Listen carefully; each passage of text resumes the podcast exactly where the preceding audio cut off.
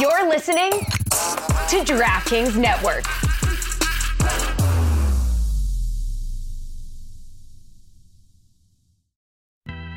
Who are these guys? It's my theme music. Every good hero should have some. This is an institution of learning, ladies and gentlemen. If you can't control it, how can you teach? Discipline is not the enemy of enthusiasm.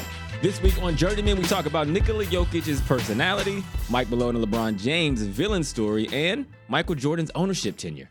What's up, everybody? Welcome back to the Journeymen podcast, presented by the good folks at the DraftKings Network and Meadowlark Media. I'm your host, as usual, seven-year NFL veteran, media extraordinaire, but not nearly as extraordinary as my guest, Amin Elhassan, back here at the Journeymen podcast. Amin is not here in studio like usual, so we're going to have to find this chemistry. We gotta ignite this magic from hundreds of thousands of miles. I don't know if it's hundreds of thousands of miles. We'll say thousands of miles away. I mean, what's up, number one? Number two, where the hell are you at? It's about 3,000 and some change miles away. I'm in Phoenix, Arizona. I'm on the West Coast. You could probably tell by my face. This is the face of someone who woke up not too long ago, but it's good. I'm here. The energy will build, I promise. All right. Well, we've been missing you for a couple of weeks because you've been in Denver as they won the NBA championship. And there's a lot to be said about that around everything that isn't basketball. But let's start with the basketball version first. Synopsis from you, Amin. What was it like being in Denver as Denver won the NBA championship? The scene inside, I think, was very typical of an NBA champion being crowned. I've been to numerous a few times. Yeah. But when I went outside, it was like Mad Max. Like, I wasn't prepared for that part. Really? It was, oh my God. These people who all through the series, I kept saying the city of Denver, you wouldn't know there was an NBA Finals happening. There was no energy. There were no signage. People weren't walking around wearing merch. If it wasn't game day, the city of Denver, it felt very sleepy. And, talking to locals, talking to Uber drivers and shopkeepers and stuff, everyone said the same thing. This town, number one, is about Broncos. Number two is about Avalanche, dip. And then number three is Rockies or Nuggets, whoever's doing better. And it felt like that. In the arena was great. The atmosphere was always great. The game day was always great. But outside in the city of Denver, I felt like it was, to say it was an afterthought might be. I'm thinking, oh, this is cool, because I had to catch a flight to Miami. So I'm like, oh, this is great. Get in an Uber, head on over to the airport, plenty of time. Went outside, and it was chaos. People just driving around, hanging out the windows. Turn up, Denver. Honking horns. Even the people on the bicycles were irate, just screaming Nuggets, go Nuggets. And I'm like, where was this? Where was it at? Damn near 2 weeks. They didn't want their heart broken. That was the thing. They were waiting until it was official. All right, so now let's get into the fun part, man, because the star, the Joker, Jokic, for the Denver Nuggets, he is a star like we have never seen before, I feel like. And I feel like everyone in their brain is trying to figure out, like, what the hell is it about this guy? I mean, we've heard our guy, Dan Le Batard, say if this was an American player, he would be a superstar. So it's like, is it because he's a foreign-born player? Is it because the position he plays? Is it because the way he plays, there's no flair? And I feel like I figured it out. I mean, and I don't know if you have any insight here to add to this, but I tweeted out that I think what we're seeing from Nikola Jokic is that he has offensive lineman swag. Do you know what that means? I can guess, but please, for the folks at home, please explain. Let me walk you through this. This is the problem. He has the swag, which is actually no swag, of an offensive lineman. And I feel like everybody's brain is like spontaneously combusting because they couldn't diagnose it. But here's what an NFL offensive lineman is like. They don't give a damn about anything that you would expect a millionaire, multimillionaire athlete to care about. They don't care what they wear at any point of any given day. That checks out with Jokic. He is not a sweat. He is not walking into the game like, yo, make sure I'm on League Fits. He doesn't know what League Fits is. He does not give a damn what League Fits is. They think jewelry are just stupid expensive toys. He puts no stock in them. He doesn't care if he has a bust down on. He's not trying to be chained out. He has no idea who NBA YoungBoy is, and he doesn't care who NBA YoungBoy is. That is the name of the rookie hazing program for the Nuggets in his mind. He has like a self-deprecating like personality. So where people think it's him being too cool for school, what it really is he has that personality of like, you won't like me anyway, so why would I even try? Offensive linemen, they all feel like they are the bottom of the totem pole. The receivers get all the swag and the praise. The running backs, the quarterbacks, defenders, kickers are more popular than offensive linemen. You don't really know any offensive linemen who get national endorsements. They all endorse used car dealerships back in their hometown. The only people that appreciate offensive linemen is their local sports market. There is no like, and I know this because one of my best friends ever is Joe Thomas. He's one of the greatest offensive linemen in NFL history, and nobody gives a damn, and he knows that. He's going into the Hall of Fame this year. Locally, they love him, but outside of Cleveland, they don't give a damn about Joe Thomas or how dominant or great he is, and that is Jokic's swag, and so for us being pointed in that direction as fans, we are like struggling to care, and consequently, he has that same personality towards the fans. Like, I know you don't care about me, so I don't care about you. Amin, the floor is yours. First of all, I love the idea of Joe Thomas being able to go to like Olive Garden and nobody knows. He's just you're just the biggest white dude you've ever seen. That's they don't they're not assuming he plays in the NBA. They're not like, you know, it's just like, well, you're a really tall guy. This guy is a Hall of Fame athlete, but everyone looks at him and says, of course, free breadsticks, free refills on the breadsticks and the salad. Of course, this guy's here. Similarly, I love the idea of asking Jokic who NBA Youngboy is, and he said, Christian Brown and Peyton Watson, my two rookies and my NBA Youngboys. NBA Youngboy. The weird thing about the NFL is I kind of feel like the different personality types are very positionally driven. Mm-hmm. It's almost functional, right? Wide receiver, you got to be kind of outlandish and egotistical, right? Otherwise, how can they convince you to go across the middle? Quarterback, you have to be mature. Why? Because how else am I going to, you know, convince all these guys that I know what I'm doing when things are going wrong? And offensive lineman, you have to be understated and low-key. Why? Yep. Because my job is just to make sure everybody else does all the flashy things. So it makes sense. With Jokic, I don't know why his personality is the way it is, but I 100% agree with you. This is not about a foreign-born player. If it was Luka Doncic, we'd be talking about him all day, as we have in the past, with far less accomplishments, far less achievements. Giannis Antetokounmpo is, I believe, a national and international superstar. Yep. He's got ads that they won't stop showing, him and Drewski and the guy from Shang-Chi and the Ten Rings. Gone? Like they say, They show him every 5 seconds. So it's like, clearly that's not getting in the way. Joel Embiid is another guy who has a personality and that people love and talk about all the time.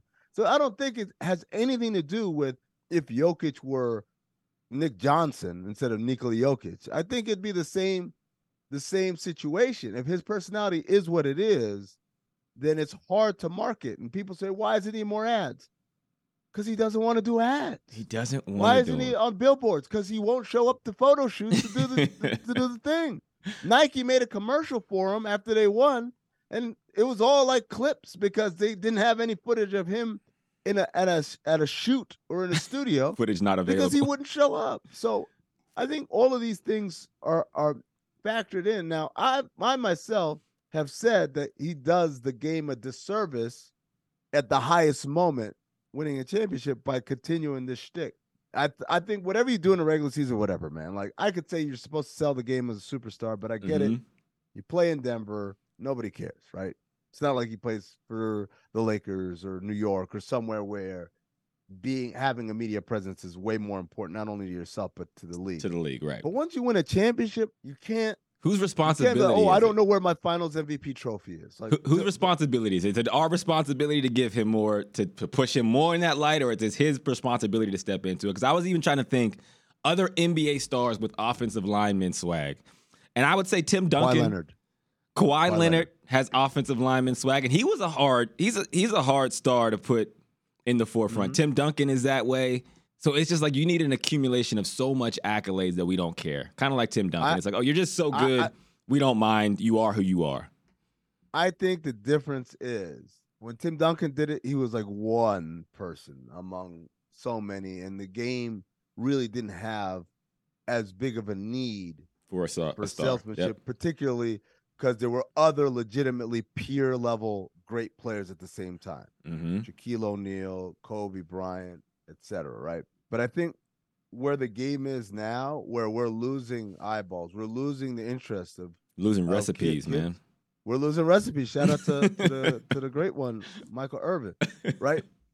The need to sell the game is greater than it's ever been right now, because everyone's attention span is so fractured that we can't afford to have the greatest in the game be like, whatever. When you say I lost the finals MVP trophy, that's not a cute little anecdote. That is a subliminal message that this is something none of us should care about. Why do you guys care about the NBA championship? Why do you guys care about?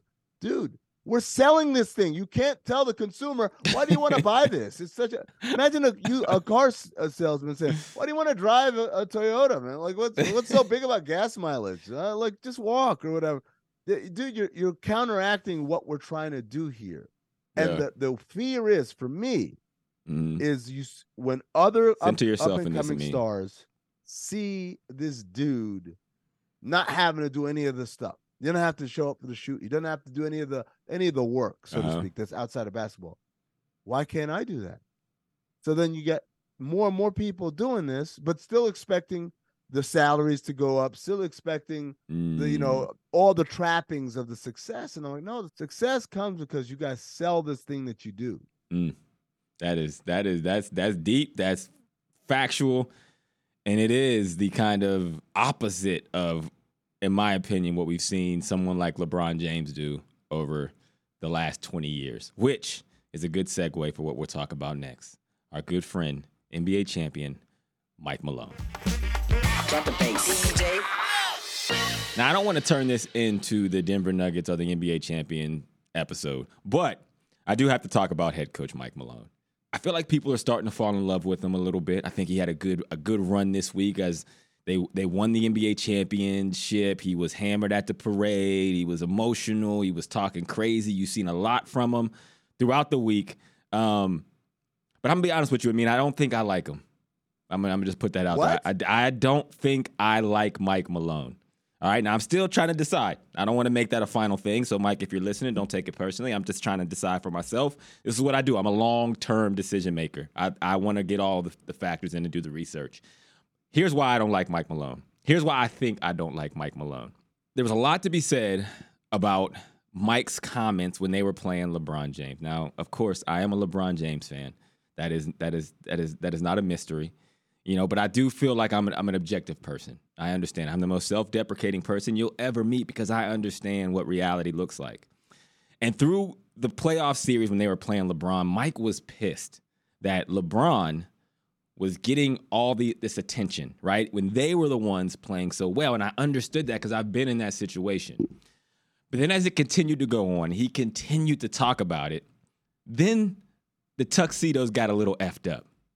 And that is a line from Step Brothers when they come in to do the interview. And it was funny at first. It was good. And then after a while, I was like, okay, now it seems a little messed up. And I'm trying to figure out, like, oh, man, why do you care? Is this a way to motivate your team? We had discussions on this podcast. Like, is this like a next level coaching move to keep his guys up to make sure they had it, what it took to go to a distance against the Lakers? And I'm like, well, maybe that's it. That's smart, if so. Because it started to get weird to be like, yeah, of course it's going to be about LeBron James. It's LeBron James. Like, it doesn't matter what's going on. It's always going to be about LeBron James. And you're just someone living in that world. We're all people just living in that world. I would say that even on this Journeymen podcast, we've probably talked about LeBron every single episode because it's basketball season and that's what you do. So, I mean, then there was the championship. And this is the moment where I made the decision. And he goes on the Pat McAfee show and he jokingly says, oh, yeah, I'd like to also announce that I might retire. And it was at that moment, I'm like, wait a minute. I don't like this guy, I don't think. And I need to figure out why. Because you can't say that you're mad everything is about LeBron. And then in your highest moment, when you've done it, you then make it about who, Amin? LeBron James. I'm here for the jokes. I don't know what you're talking about. Well, this is the thing. Every LeBron fan, y'all can't take a joke, man. What, really? So it's on me now? Of course it's on, and it's on him too. LeBron with that caption. You didn't like the LeBron response. What the hell are you talking about? Bro, they took off the belt and they whooped their ass. They did that. And then they went on and won a title. They get this is talk, why you won't be in the LeBron James Last Dance talking to me. But go ahead, continue. Man, this is the time-honored tradition. I've always said this in basketball, regardless of what side of the equation I'm on. When LeBron was in Cleveland the first time around, you as a lifelong LeBron fan, you as an Ohio person, right? Person. You can say legend. You know where I'm going with this. Go ahead. When the Cavs, remember when they were with Mike Brown and won 60 games and Danny Green was just a guy on the bench and all that stuff. Remember when they would be winning a home game by like 25 points, what they would do? Do you remember what they would do? What would they do to me? They'd play Rick Astley. Never going to give you. And then they would dance. Mm-hmm. They would dance. Danny Green was just known for dancing. No one knew this guy could defend or shoot threes or would become a multiple-time NBA champion and make a bunch of money. They just saw him as this young guy from North Carolina. He was just an NBA young boy. Cavs are winning. Bring Danny up to start dancing, right? And I remember I was working in the league at the time, and people would say, oh, that's so unclassy. Oh, da, da, da. And you know what I said at the time? I said, you don't like it? Beat him. Then he can't dance. You don't like it, beat him. Beat him. And then he can't dance. Every person in this sport, when they're up 40 and a guy goes up for a layup and the guy gets mad and flagrantly fouls him, and then that's not sportsmanlike. And I'm like, you don't like him making a layup when he's up 40? Don't lose by 40. Beat him. Then that layup is meaningless. So I say all this to say, you LeBron fans, LeBron himself, you don't like Michael Malone? Uh-oh. Pointing out how ridiculous it was. You talk about retirement after the series. Come on, man. We all knew. Nobody in the world was like, is LeBron going to retire? We knew it was a cry for attention because that's what LeBron does in these moments. Look at every playoffs when he's not in it. The dude becomes very active on social media all of a sudden. And not about the series. It's not like, wow, what a great series. Oh, man, I can't believe they did that. He's very active on social media talking about stuff that has nothing to do with the finals. Why? Because he's a very attention-driven person, and that's all right, and that's fine. But you going to get mad when they poke fun at you? You know what you can do, LeBron? Beat him. Go all beat him, and then he can't say those things. I like that. I like that. That's a hard take to argue. Now, I'm going to go a step deeper here, and I'm going to say, yes, LeBron fans can't take a joke, myself included. I agree. I think he's great. I think he's awesome. I think all the things. But you got to admit a little bit that it is weird that he is so on Mike Malone's mind more than any other coach. And so that's when I started to look into it. I'm like, is there a past between these two? You know, because I am a LeBron fan, but I'm not a diehard. I tell you, I'm a casual NBA fan. I see the highlights. I watch the games I want. I go to the ones I want. I cheer for who I want to cheer for. And then I'm like, this is weird. It feels like you got there and you took a jab at someone you beat last series. And so I did the research, and I'm like, this is a basketball Marvel movie. Mike Malone is a villain. Here's why he's a villain. He's a villain that I think LeBron James might have created because Mike Malone was an assistant coach for the Cleveland Cavaliers from 2005 to 2010. And in one of Mike Malone's interviews, he said, I am a coach's son, when he talked about the way he approaches the game. Now, as an athlete, all my teammates know, whenever I hear a coach say I'm a coach's son, that tells me exactly who you are. You are all the cliches you hear about a sport, you believe them. That is your religion. You've been raised on those principles. There is a way you think the game should be played and gone about that does not lend to any version of curiosity to say there's certain points and ways that the game should evolve and change, right? So as someone who's a coach's son, who coached LeBron James from 2005 to 2010, and then LeBron James makes a decision and he was no longer a Cavaliers coach, I'm like, is that the reason why he doesn't like LeBron? And then I looked into the comments that he's made. He's made some other slick comments about LeBron even well before this. Before you can say that if you don't like it, beat him, he's made some backhanded comments. And then I looked up the LeBron comments, and I seen a LeBron comment from LeBron. I'm like, whenever Mike Malone got fired from the Kings, he said, yo, Coach Mo is a great coach. Like, they didn't know what to do with him, and he kind of showed him love on Twitter. To your point, LeBron is very active on Twitter when he wants to be. And then I looked up Malone's dad. I think it's Brendan Malone, who was also a head coach during LeBron's tenure with the Cavs. And so it was only for a little bit. He was an interim coach. He came in as an assistant, I think, in 2004. 2005, their coach got fired. He became the interim head coach for the last 18 games. He went 8-10, and then they got let go. But Mike Malone, who was also on that staff, stayed because his dad probably brought him into Cleveland. And I'm like, Is this a situation where LeBron didn't back up his dad as a head coach or something that then created this, and there is this kind of vendetta? There is a vendetta here, Amin. I am telling you, this is basketball Illuminati type stuff. I feel like we should be on your podcast talking about this. I love the internet. I love TikTok and Instagram because y'all discover things that are like it's not there. So it's not even there, but it's also not a secret that Michael Malone was an assistant coach. To a casual fan, though, it is like we just unearthed some stuff right there, brother.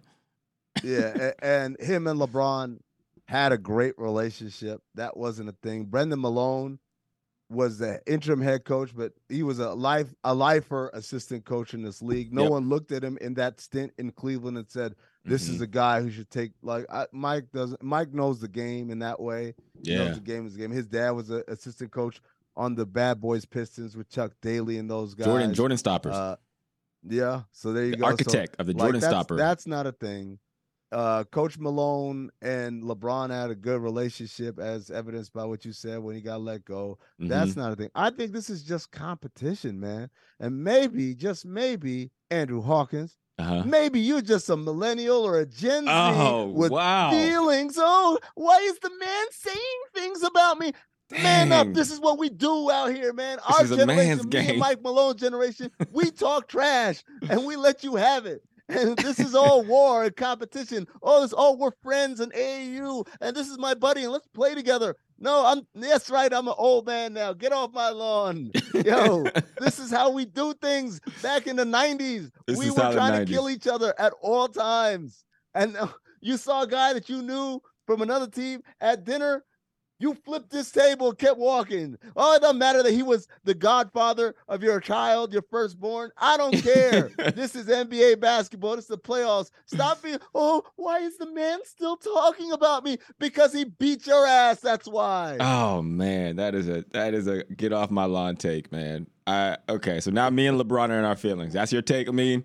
That's what it is. We're just in our feelings. There's nothing there. Yeah, and Coach Malone's drunk. That's the other thing. Like he said that at the parade, man. That man had a blood alcohol content of 0.75. Stop it, man. Who among us hasn't gotten drunk and just started making jokes at random people who had nothing to do with the situation? Honestly, if you would have started your argument with that, we could have ended this segment 6 minutes ago. Because of everything you said, the thing that tracks the most with me is, hey, he was drunk. And I would have been like, yep, you're right. Moving on to the next topic. Oh, we've all been there. All right, well, while the Nuggets were winning the championship, so were the Golden Knights out in Vegas. They beat the Florida Panthers, another local to Miami team, unfortunately. Another ass whooping, by the way. Yeah, another one. Ooh, that was a shellacking, too. But they brought 50 Cent out, and that made me think about good luck charms in sports, because 50 Cent, you know, they're saying could he be the anti-Drake, right? Like where he shows up and championships get won, rings get got, you know what I'm saying? And I'm wondering, do you know of any good luck charms in sports that you're like, oh, this is something that I've heard and this is actually a thing? I actually feel like I'm a good luck charm in sports. I mean, I'll be honest with you. Played for the Browns. Yeah, not around sports. I can't be on the team. If I'm on the team, your roster is at a deficit. But if I am around your squad, there's good stuff happening. And I will explain that.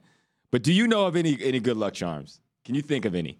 When I worked in Phoenix, there was a guy named Dr. Jesse. I can't remember Dr. Jesse's last name, but he was a trumpet player. Okay. And he was the guy that played the national anthem when the Diamondbacks beat the Yankees in Game 7 of the World Series. And so Jerry Colangelo, dubbed him the good luck charm. So for Suns games, for every big Suns game, you knew it was going to be a huge game if Dr. Jesse was playing the national anthem. That's the main one I remember because, we would see, oh, man, they got Dr. Jesse today. We're definitely – he's a jazz trumpetist, so – I don't even know if people know who he was, but that's a good one. Sure was, yeah. That's a really good one. Other ones, Dan Gilbert's son, Nick Gilbert, who I believe passed away recently. Yep. Rest in peace. Going to the lottery was a good luck charm because he kept winning every time he went. That's true. I remember that one as well. So you said I was a bad luck charm in Cleveland, and here's why I think that's wrong. Because, well, first off, I was playing in Canada in 2009 and 10, and in the offseason I hurt my ankle, and I had to go to Miami. I had to go to Miami to see a doctor, and the week I went to Miami was the week of the decision for LeBron James. So LeBron James decided he was leaving Cleveland as I was flying from Ohio to Miami at the same time, right? Hold that. Now, in 2014, after I played with the Bengals, I went and signed with the Cleveland Browns. And LeBron James was about to make a decision of where to go to next. And I tweeted out, just being funny, oh, LeBron James is going to sign a $60 million deal with the Cavaliers. And I sent like an article to an old tweet. This is like, I'm new to the Browns. You would have imagined Cleveland fans were pissed about that. So they were like cursing me, hoping I break ankles. The next day, LeBron announced he's going to the Cavs, right? He came to Cleveland. Grass started growing. Businesses started opening back up downtown. Dude. It went from like the bad version of Pride Rock and the Lion King to like the color came back. It was crazy. Now, let me continue. In 2018, I moved, after I retired, from Cleveland to L.A.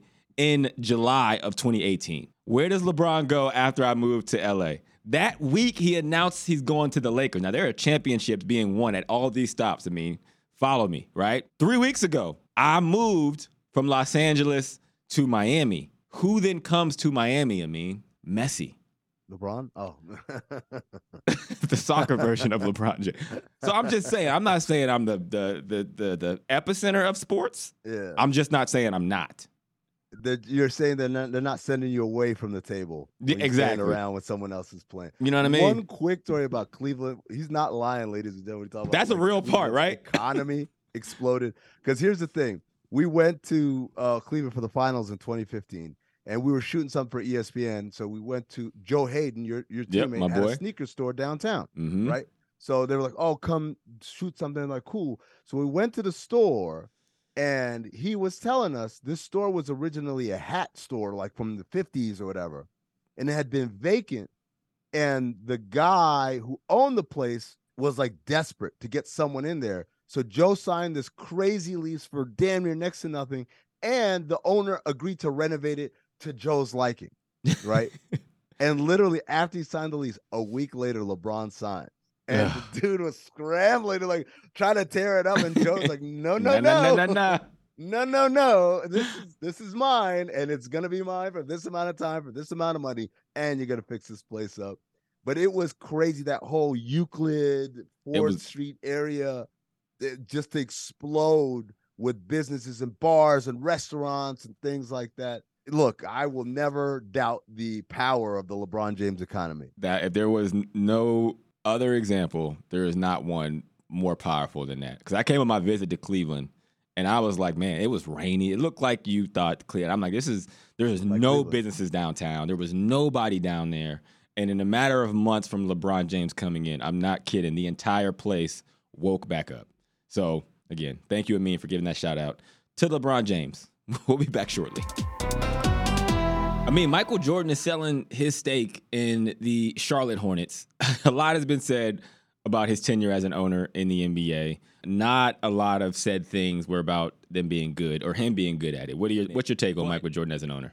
On his tenure? I mean, I think the record speaks for itself. But does it, though? Give me something nuanced, man. Give me the insider. Nuanced? Nuanced is, hey, just because you're great at playing the game doesn't mean you're great at other parts of the game. Just like any other walk of life, it's amazing to me that people, don't understand this. Just because you're the greatest salesman in a company doesn't mean you're also great at managing people. Yeah. Right? Doesn't mean you're great at HR. Doesn't mean you're great at vision or strategy. It means you're really great at selling. Michael Jordan was a great basketball player, right? Yeah. A great scorer. Similarly, I don't think anyone would take Michael Jordan, the best shot blocker in the league, right? Right. Just not like that's not what he does. Yeah. Right? So the idea that somehow because he's the greatest player, he would be great at managing an organization, really, because ownership really is about cutting a check and letting the people that you hire do their job. Mm-hmm. Like hiring the right people and letting them do their job. And if you continuously hire the wrong person, yeah, whose fault is that? That's your fault. If you continuously keep meddling in the affairs of the people that you hired, whose fault is that? That's your fault. And so he wasn't a good owner in that regard. He's good at growing the game because Michael Jordan has the smell of success wafting off of him all the time. Yeah, he does. He's good at for the players you do have, having that kind of mentorship or whatever you want to call it, like they'll listen to him. But again, You name me the huge superstar free agent that I'd love to play for Michael Jordan. It didn't happen. Like, no, yeah, that's what's supposed to be, right? It's like, oh, guys want to play for MJ because that's their favorite player. It turns out, no, you don't want to play for your dad. No, you don't. you want to create your own legacy. And so he is the NBA dad, isn't he? He got the dad. Yeah, that's what he is. Like, from a basketball standpoint, how many players could say I played a game because of him? I love the game because of him. He is their daddy in that way. But his biggest. His biggest accomplishment as a NBA owner was that it birthed the Jordan crying meme. Like, that's how it started. Somebody put his Hall of Fame crying speech out there when they were talking about him as an owner, and that's how the whole meme. Is that how it started? That's how it started. I did a whole meme history on it. Yes, that's how the meme started. So that's his greatest accomplishment, which is a pretty big accomplishment, the Jordan crying meme. But I would say. My take is, and I love to hear your takes, Amin, because you have like a purist kind of approach to like all these things. And I think I'm just so damn tainted because I never felt like Michael Jordan's goal was to win an NBA championship. I think he actually accomplished his goal, which was he bought it for $275 million and he sold it for $3 billion. Like, it feels like that was Michael Jordan. Like, Michael Jordan doesn't give a damn about making anybody else an NBA champion except himself. This was a business move. Like, this isn't, I feel like most owners are like, they're playing rich people fantasy basketball and fantasy football. And if you ask athletes what they think about fantasy sports, they don't give a damn. They don't care. It's a way to get paid. It's a way to grow the game. It's a way to put people. It's just not something that they truly care about. And I felt like that's Michael Jordan's approach to ownership. He's like, I'm going to buy this. It's an investment. And I'm going to get the hell out whenever I feel like it's best to do so. And I'm going to take my money and I'm going to go play golf and not give a damn about anything else, because through his tenure, it didn't seem like he cared anyway. I feel like I'm going to have to unload with the treasure trove of like, I see you don't know who Michael Jordan is. Give it to me. Who is Michael Jordan? Allow me to explain to you, right? So Michael Jordan, in his Hall of Fame speech, you're allowed a certain number of people and you can buy more tickets, but he bought a bunch of tickets of people that he wanted in the crowd. There's his mom, and there's his siblings, and there's his children, and there's his current wife, and there's Coach Collins and Coach so-and-so and Coach so-and-so. And here's this dude. I know where this is going. This is also nobody knows who this dude is. His name is Larry such and such or whatever. His 10th grade basketball Michael Jordan, coach. In the middle of his speech, says, and I look in the crowd, and I see Larry such and such, and he's like, yeah, like, Larry, they cut me to keep you on a sophomore team, sophomore year in high school. They cut me to keep you on the team. Yeah, look at me now. Look at you now, right? So that's one, right? Two is there's a story from when he was in college. Him and I want to say Buzz Peterson, who currently works for the Hornets. Buzz Peterson has been a coach in college basketball, played at North Carolina. Buzz Peterson and Michael Jordan were college roommates, freshman roommates, right? And Buzz says to Michael one day, hey, you want to go play pool? And Michael says, I've never played pool before. So Buzz says, oh, come on, I'll show you, I'll teach you. And he teaches them how to play pool, the rules and the mechanics, whatever, and then they play. And of course, Buzz wins because Buzz plays pool, and Michael Jordan just discovered this game today. Yep. Jordan is so angry that he doesn't talk to Buzz for 2 weeks. Now, mind you, Hawk, you've been a college athlete, right? Yep. Are you taking 100 different classes and you rarely see your teammates, or do you guys typically take the same classes as freshmen? You're pretty much you're around each other a lot. You're around each other all the time. So, first of all, they're roommates. Okay. Right? But they're also teammates, so they see each other at practice. But they're also in a lot of the same classes, and they have like study hall at the same time and meal time at the same time and all this stuff. He doesn't talk to him, doesn't say a word to him for 2 weeks. Then the 2 weeks, he says, hey, Buzz, you want to go play pool? And Buzz like, oh, finally, the guy talks to me. I don't know what happened. Yeah, sure, Mike, let's go play pool. They go play pool, and Michael beats him. And it turns out he spent 2 weeks practicing how to play pool just to beat this guy because he's that maniacal of a competitor. Fast forward, he's playing for the Chicago Bulls. He shows up early one day, and if you go to an NBA arena early enough before the doors are open, you'll see the game ops people practice the different promotions they're going to do during the game. Now, we've all seen the thing where it's like, here's three Bulls, and they're racing across the arena. Is it going to be the red Bull, the yellow Bull, or the green Bull? And depending on which Bull wins, this section wins free tacos or whatever, right? We've all seen, if you've been to a sports, any sporting event, even minor league, they always do this promotion. It's easy. It gets the crowd going, right? Yep. Michael sees this and says to the game ops guy, wait a second, you guys know who's going to win before the game? And they're like, yeah, like it's all predetermined. It's not random. He's like, can you tell me who wins? Like, yeah, today's the red one. He's like, all right, cool.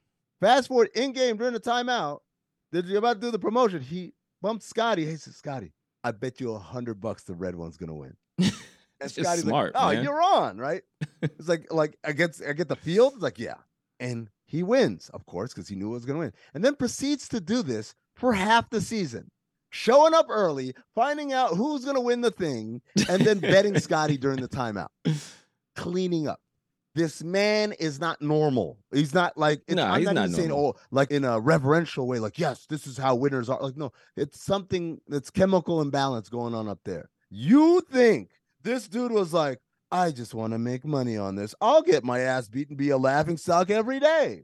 The man who practiced pool for 2 weeks and then talked to his roommate during that time. The man who go bet for these things. The man who brought in some dude who hasn't heard from him in 35 years to his Hall of Fame acceptance speech. The man who told his children, I would hate to be you. I meant it. Yeah, you think he's like, oh, he's cool. I think all that is right. I'm not arguing any of that. I mean, this man he's diabolical at times.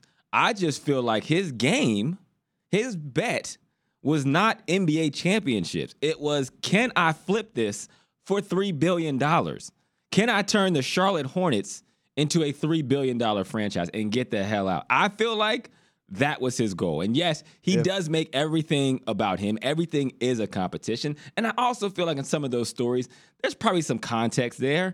It does suck to get cut from a high school basketball team and you got to walk around in the hallways and always. That wasn't his fault. It doesn't matter. That wasn't a coach. Larry was walking around acting like his shit didn't stink. Yes, that has an effect on Michael. So absolutely, I'm flying you out to my Hall of Fame speech. And I want all them girls that were in the pool hall as well that day you whooped me, knowing I didn't know the rules in the game and you acted like you was on top of the world. Give me 2 weeks and I'm inviting all of them back so they can see what it really is. So given what you just said there, does that sound like someone who plays the long con? Yes, it does sound like someone that played the long con. It sounds like someone because at some point, someone told Michael Jordan as a player that, well, no, that's not how it works because the owners are actually the ones in charge. And Michael Jordan said, I'm the one who's growing the game. I'm the one selling the records. They ain't coming to see you, Otis. Everything, and he became an owner to sell it. Everything about this dude is all about little picture, winning right now. Okay, so tell me this. I mean, this is my last question for you. Uh-huh. In what Michael Jordan situation has he set out to be a competitor, to compete, to get his revenge? Has he stopped early or short of doing it? Coming back with the Wizards. Playing baseball. See, should I keep going? Motorsports, like motorsports. It's like, dude, man, like I'm telling you, this dude is not as complicated and like devious as you guys make. He's just a competitionaholic, and he just goes and goes and goes. Man, I saw a video today of him in Hawaii or somewhere playing pickup ball with Tom Brady and some people, and as he's roasting some poor unsuspecting kid, he says to the kid, ask your daddy to look me up on YouTube. Like, this isn't a man with like a great, like, oh, you know, 30 years. No, man. He's playing for right now. He's going for right now. He's going for jugulars right here and now. And the right now for me is the $3 billion. We'll be right back. Yes, y'all. And we don't stop. All right, I mean, let's get to some quick hitters here, man. Let's start with Zion Williamson. There's been reports he's going to get traded. This situation is so, it shouldn't be, but it's hilarious to me. I don't think what he's doing is that bad, and maybe that's more a representation of my personality than what the actual reality of it is. He's 22. He's doing what a 22-year-old with $200 million would probably do with someone who didn't go to college and understand the gravity of a lot of the playing that he's doing. That being said, what is the actual feel around Zion Williamson from a league perspective? Like, are the Pelicans like, this is it? We got to move him now. This guy is out here playing all kind of wild sex games. We got to get a new player. This is edited, so y'all can bleep this out.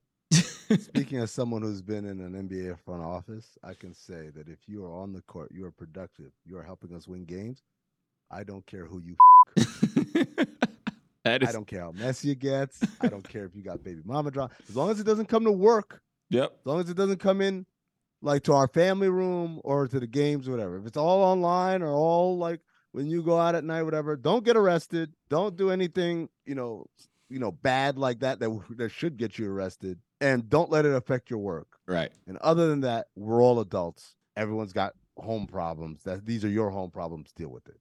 The problem with Zion is he hasn't been getting it done at work, right? Because of injuries. You've been putting work in the wrong places. Yes, yeah, exactly. It turns out that the bad knee does not stop you, apparently, from doing something. You could be creative. You could be on your back. There's ways around. Yeah, for sure. So the idea is that what makes him expendable now, if you want to use it, or tradable, I guess is the better term. He's not expendable, but he is tradable. Mm-hmm. Is the idea that, man, like, first of all, the team has shown an ability to be somewhat successful in your absence. Mm-hmm. That means something. But two is, dude, you never play. I'm paying you hundreds of millions of dollars, literally, to wear that ugly turtleneck that he had on in that one picture, right? Yeah. And it was an ugly turtleneck. You know, that combined with like a lack of faith that, look, I don't know if the whole weight management regimen is getting through to him in terms of his diet and stuff like that. You know, it makes it a lot easier to give up on than if he had been doing what he does when he does play, which is 25 plus points per game, 60% shooting from the field, which is Hall of Fame worthy numbers. Is this diabolical? If he was playing, none of this would matter. Is this diabolical from Zion's team? Is this created a PR stunt to get him traded? Have you thought through that conspiracy? I feel like for someone who hosts the show Basketball Illuminati, which we're all big fans of, why am I always the one coming up with the deep conspiracy theories, man? I feel like you got to follow me here. Because you got a Fisher Price, my first conspiracy theory type of. Oh yeah, I'm doing basketball conspiracy theories for dummies books. You're doing remedial stuff here, man. Damn. Like we out here, we're over here connecting dots and opening third eyes. I thought my Mike Malone was a pretty good one, man. Pulling back curtains. No, man, you're doing TikTok stuff, man. It's like the TikTok people who said Bradley Beal got traded to Phoenix. Do you know who Bradley Beal's agent is? Do you know who Phoenix's CEO is? Why is that? Dang, man, you just called me the LLC Twitter of basketball. Yeah, exactly. Of basketball Illuminati. Instead of spending $500 on drinks at the club, you start an LLC. Get your LLC going, and then now you got the business. Okay, so it's not a conspiracy theory. Passive income. All right, well then give me this question then, since my conspiracies are trash. At this point, does it make more sense for Zion Williamson to lean in to what he's doing and then leaning out? Like, why not release the sex tape? I don't think it hurts him in 2023. Look, I think it probably actually helps him. I'm just going to put that out there. Ray J went from Brandy's brother to a star on a reality show. His songs are doing numbers, everything. Look, man, everything in history has taught us the sex tape only makes you blow up. It only helps. If I was Zion, the problem is Zion's image is wholesome, family-friendly. I believe he comes from a very religious family. Okay. So it's kind of like Dwight Howard when he was coming out. It's a little bit like Kobe when he came out. It's all about wholesome. This is for the kids. And, of course, because he's a kid. Like, he came in the league when he was 19. Yep. He's 22 now or about to be 23. He's young, right? But let me tell you this, man. Zion, whenever you're ready to do away with that family-friendly image, there's opportunity there. Come to death row, man. I can help you cultivate this. We'll have you hosting the AVNs in no time. Oh my gosh, what are the Google cities? It, kids. What are the cities that would be the best places for Zion Williamson to go to if he was to lean in to this version? Because as Cougs in the rundown puts, Zion Williamson actually is a pretty good porn star name. I'm just gonna put that out there. It fits. No. That's a good Zion name. Jackson. That's a porn star name. Zion Williamson. Mr. Zion Jackson. All right, what cities? Vegas, as they spin up their team. Summer League. He could be the franchise player for the Vegas? No. Again, open it up, Hawk. Open it up. Okay, man. Think deep, Hawk. Damn it. Yeah. You going pie in the sky if Vegas gets a team, maybe one. No. Go now. Summer League is in 2 weeks. Zion, see you there. Say, hey, Pelicans, I'm doing my rehab stint. I'm playing. That's how you do it. Don't waste time waiting. Go right into it. While you figure out where else you're going to go. L.A., but while everybody else lives in, like, Malibu or Manhattan Beach or whatever. No, you're saying I'm going to Van Nuys. I'm going to the porn capital of the world. I'm living right there across from Vivid Entertainment, right off that freeway. What's it, the 101? That's in Burbank, ain't it? It's right there on the big. You can't miss it. It might be Burbank. Okay, there you go. Then here's another one for you. Give it to me. Oh my God, Miami, Florida. Our teammate Tom Haberstroh, who used to live in Miami Beach, lived in this beautiful condo building. The building right next door. I'll never forget this. The first time I visited Tom at his building, I said, this is amazing. And he points at that other building. You know what that is? I said, what's that? He said, that's the Bang Bros building. Right there. Gosh. That balcony right there, that famous balcony where you see everything in God's creation in South Florida, right? That's the building where they make it happen. I was, oh my God. I staked out that building for like 3 days. Zion, I'm telling you, I got realtors down there. We could get you in that building in no time, baby. No way Zion doesn't know what the inside of that building already looks like from memory. What about Houston? What about him and James Harden going to Houston together? Houston's good, but Houston, I kind of feel like Houston, I need to get him in situations where I think it's a little bit kind of more organized. Houston, great, but Zion seems a little green. I think if you drop him off in Houston, man, they'll end up kind of getting in trouble. And trouble, man. Fleeced out of some money. I know Commissioner Silver's talking about expansion. He's been talking about London. They talked about Paris, talked about Mexico City. Hey, Commish, how about this? Medellin, Colombia. Just throwing it out there. Make Zion. Man.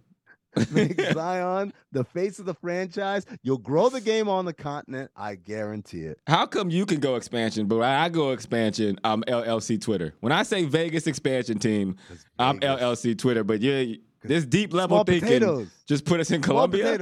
You got to be ambitious. This one thing I learned. You got to be ambitious. You got to be super ambitious. You can't be like, humbly ambitious. You got to go crazy, man. All right. Well, speaking of ridiculous things, man, FTX.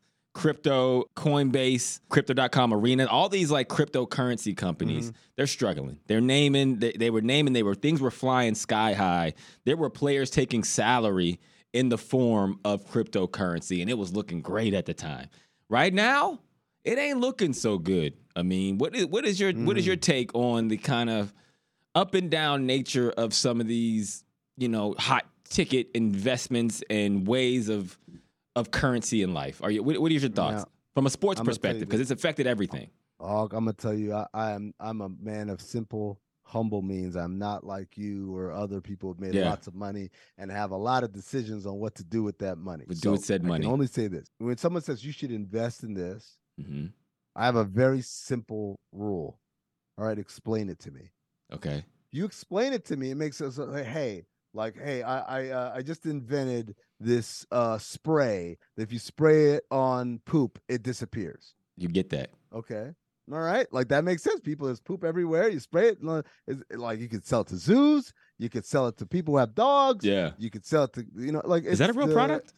Applications are endless. No, it's not. Okay. Damn. I was about to say, man. There you go. Plug me. Is that a real product? Plug me, I mean. That's what I was about to say. I'm in. You saw the value proposition.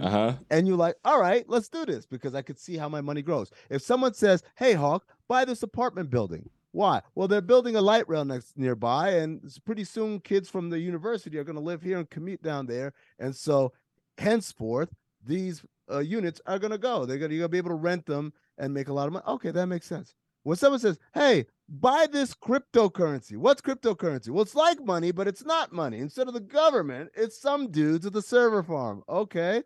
And so why should I buy it? Because it's going to be worth something someday. Why? Because they only make so much of it. Okay, but what if they make more? That's not a problem. None of this makes sense. What am I doing? I'm just buying stuff. It's not a stock. It's not real estate. It's not tied to anything. It's literally just tied to some bros with a computer server farm. Man. It made no sense. But a lot of people went along with it and said, oh, you're missing out. You're going to see it on the ground floor. Da, da, da. And some people made a lot of money, and they kept their money in that thing that they knew didn't make any sense. And here they are. And here we are. And time will tell where we go next. So I'm told. In this episode. Won't tell. Time told. Past tense. Past tense? You're not even giving it a chance. Well, in this episode, we've pissed off LeBron fan Twitter. We've pissed off LLC Twitter. And now we have crypto Twitter on our ass too. Well, that does it for this episode of Journeymen. Thank you to the DraftKings Network, Meadowlark Media, and our guy, Amin Elhassan. That's it. Make sure you journey back next week. Same time, same place. Until then, got to remind yourself, nobody built like you. You design yourself.